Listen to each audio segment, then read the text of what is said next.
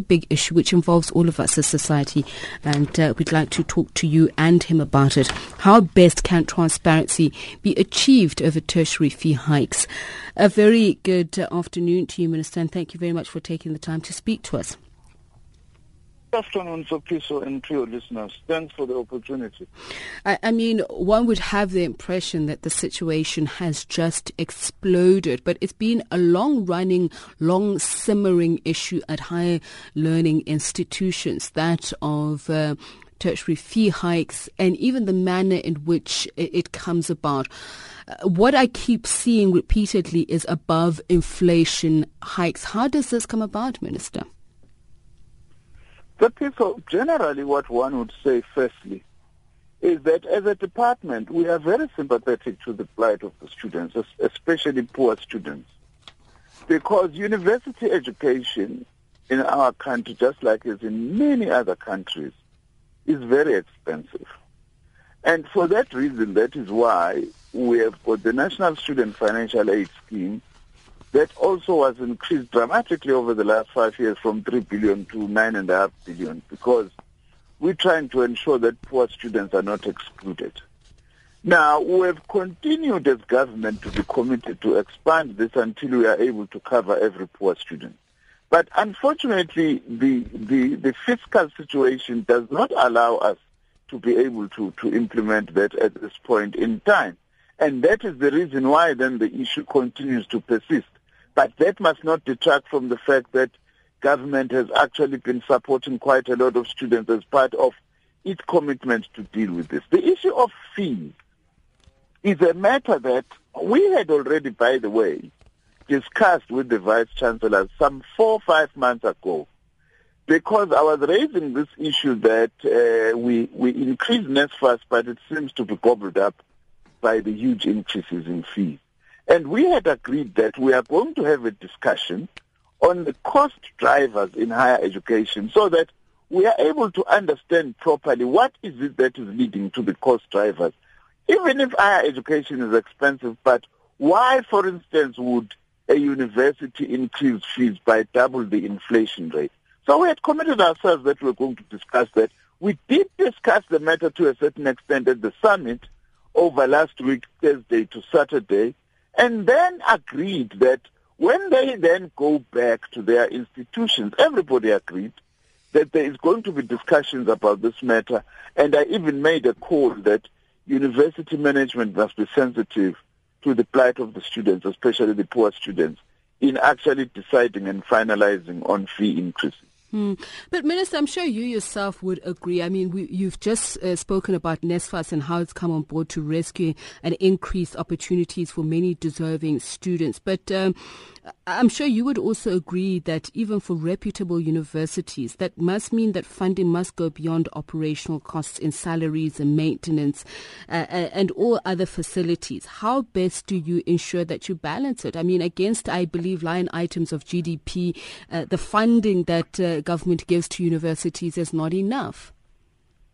But so that is why we need a very sober discussion as a country, all of us, eh, with regard to the funding of higher education, because you're absolutely right that we, we there's money that we give to universities for their running. This year, 21 billion, you know, for the core. And then we've got another 9 billion that's a mix of NSFAS and earmarked programs that we want them to do.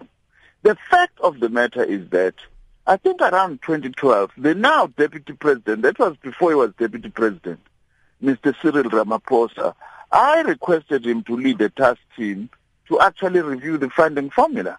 And one conclusion they came to is that much as in monetary terms, government subsidy has been increasing, but in real terms it has been decreasing, the subsidy to the university.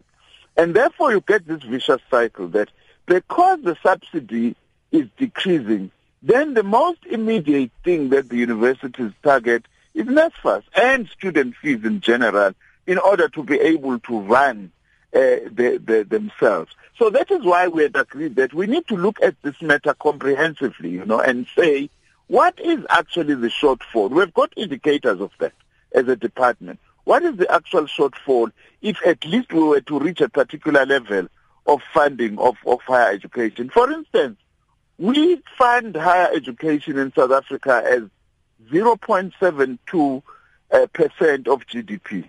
That's lower even than the continental average.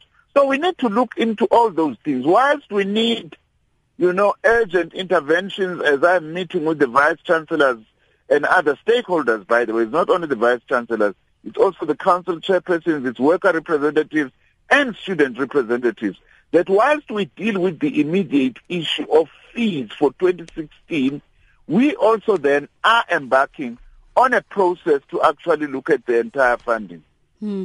I mean, there was a time, Minister, and even most recently, there's this discussion which you've spoken about, uniform, uh, bringing about uniformity in determining um, whether it's tuition fees or even their increases. But there are those who say the universities are not the same, therefore their pressures are not the same. How possible is that going to be? But secondly, let's talk about mindset change. It's one thing to expect the state to fund it. What discussion are you having with the private sector to you know, to help fund higher education? That is the discussion that NSFAS, in fact, we we asked NSFAS for a couple of years now to engage the private sector, but the responses we've been getting and the energy also, I must admit, on the side of NSFAS has not been what we've been expecting. One of the reasons why we've appointed Mr. Nxasana to head this NSFAS apart from the fact that he has got an experience of running a financial institution because NSFAS it is, but we also hope that he will create a bridge between NSFAS and, and the business community to be able to, to actually make a contribution. That is very, very important to us, Tsepiso. What was your first question? My first question is uh, the whole issue of uniformity of determining. Oh, yes. yes. No, there is nowhere in the world where you have, you get two universities charging the same amount of money, even among the poorer universities in our country. Because part of the reasons for that is that these universities are not the same in terms of what they teach and how much does that cost. For instance, you'll find universities that have got more science programs, engineering and so on. They tend to be more expensive because they require machinery, they require microscopes and, and, and, and all that, as opposed to some of our universities, for instance, that have got 50 to 60 percent uh, general teaching, you know, production of teachers and so on. But having said that, we are not at all justifying that some universities must just have these huge increases willy-nilly. That is why one of the things that the summit agreed upon was the recommendation made by the ANC NGC that we need to look into setting up a regulatory mechanism on fees so that we are able to contain this rampant increase. But we can't look at that alone, as I've said, Tsepiso. We also have to look at the funding of the mainstream activities of universities. Okay. Minister, you use the term rampant increase. Does that mean, uh, to your mind, you believe also that it's unreasonable to some extent to raise fees by 10% within one, uh, one uh, year? And also, let's talk about transparency uh, people want to understand how you determine the fee increases as a department, but also from university to university. Absolutely, Tsepiso. That's what we had agreed upon with the Vice Chancellor, that we do need transparency. You know, myself, I was asking, tell me really, what are the things? Some of the things they explained, for instance, is that sometimes these things are determined by, you know, the rand dollar exchange. Because some of the things, or well, many of the things actually from our South African universities, even books, we order them from overseas. But it's not only that. They also say that there are certain things that are, are beyond their control. For instance, your, your municipal charges, electricity, and so on. All those things are not inside their own control. So they, they, they've got to actually factor that. But I had raised these things, you know, and say, but it doesn't make sense that one university raises fees at 8% and the other one raises fees with 10, 12%, you know. Hmm. What is the rationale? If we were to establish then a regulatory mechanism which is what now we are going to be exploring it will also have to include transparency so that everybody is satisfied as to why money has got to be raised up to this level. Now, Minister, in terms of the funding framework, um, I know there was a talk, there was talk at some point of a block grant, the provision for a block grant, which would include the weighting of certain CSM categories and levels of study, uh, postgraduate studies, etc., uh, and including incentives. Has that happened? Has that been implemented? Yes, you know the the the the the, the, the Ramaphosa uh, committee, if I can call it that has actually done all that. What we are doing now is actually modeling slightly different different scenarios because we have to do that. Because the the recommendation must say you must do this but there are two ways of doing it. So we are modeling that and then i am expecting a report very soon to actually say this is how we can restructure the funding formula to even cater for things that must drive transformation forward for example, so some of the things that were recommended in that report, I have already started doing them even before the funding formula scenarios are finalized so that then we can engage publicly and cabinet to take a decision. For instance, I've already increased hugely the funding to historically disadvantaged universities. I want to... They are, they are getting a lot more money, including additional funds that will give them to improve quality and other things in those institutions. On just that aspect, Minister, I mean, uh, during the same discussions, the the concept of a redress fund for historically disadvantaged institutions was abandoned because it was seen as unaffordable. Are you perhaps thinking of revisiting that issue? I'm back on it. It's not even revisiting Tshepiso. You know of the of the of the money that was put aside for for, student accommodation.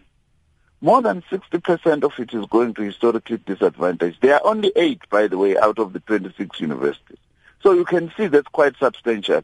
Also, over the next five years, I've set aside 2 billion rand that these universities must decide for themselves what they want to do with it as part of redress, as part of building their capacity, and they will apply to us, but they will have to tell us what they want to do. Of course, we have to be satisfied that that is correct.